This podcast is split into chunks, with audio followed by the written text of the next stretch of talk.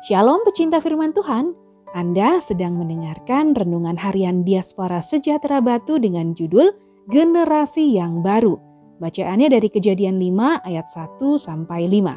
Keturunan Adam. Inilah daftar keturunan Adam. Pada waktu manusia itu diciptakan oleh Allah, dibuatnyalah dia menurut rupa Allah. Laki-laki dan perempuan diciptakannya mereka. Ia memberkati mereka dan memberikan nama manusia kepada mereka pada waktu mereka diciptakan.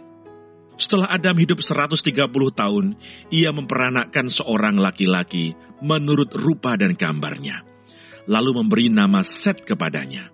Umur Adam setelah memperanakkan Set delapan ratus tahun, dan ia memperanakkan anak-anak lelaki dan perempuan. Jadi Adam mencapai umur sembilan ratus tiga puluh tahun, lalu ia mati. Setelah Adam hidup seratus tiga puluh tahun, ia memperanakkan seorang laki-laki menurut rupa dan gambarnya, lalu memberi nama Set kepadanya. Kejadian lima ayat tiga. Dunia persepak bolaan di negara kita beberapa waktu yang lalu sedang berduka, tetapi di lingkungan timnas yang diasuh oleh Shin Tae-yong menunjukkan perubahan positif yang cukup menonjol. Salah satu perubahan tersebut karena adanya keberanian pelatih asal Korea tersebut yang memangkas satu generasi atau generasi senior dan diganti dengan junior atau anak-anak muda. Beberapa pemain juga mulai didorong untuk berkiprah di dunia persepakbolaan Asia dan bahkan Eropa. Selain itu, para pemain juga diajari bagaimana bermain bola dengan akal dan tidak hanya mengandalkan kekuatan otot dan juga tubuh atau okol.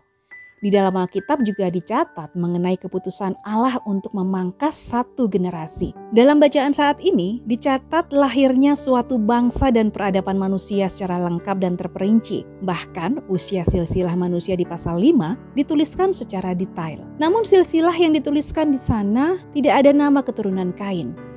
Atas kehendak Allah, Adam dan Hawa melahirkan generasi baru yang saleh, yaitu Set. Generasi inilah yang diberi gelar kehormatan sebagai anak-anak Allah. Generasi inilah yang diberi gelar kehormatan sebagai anak-anak Allah. Dan dari generasi ini, proses rencana keselamatan Allah secara turun-temurun terlaksana sampai kedatangan Mesias. Allah telah membentuk generasi yang baru dan meniadakan generasi lama yang tidak bersedia hidup sesuai dengan aturan-aturan Tuhan. Terkadang dalam hidup ini, kita harus berani memangkas kebiasaan yang membuat iman tidak bertumbuh, membuat hidup ini tidak berkualitas sehingga menghambat rencana Tuhan atas diri kita. Aku akan mengangkat kamu menjadi umatku dan aku akan menjadi Allahmu supaya kamu mengetahui bahwa akulah Tuhan Allahmu yang membebaskan kamu dari kerja paksa orang Mesir. Keluaran enam ayat enam. Tuhan Yesus memberkati.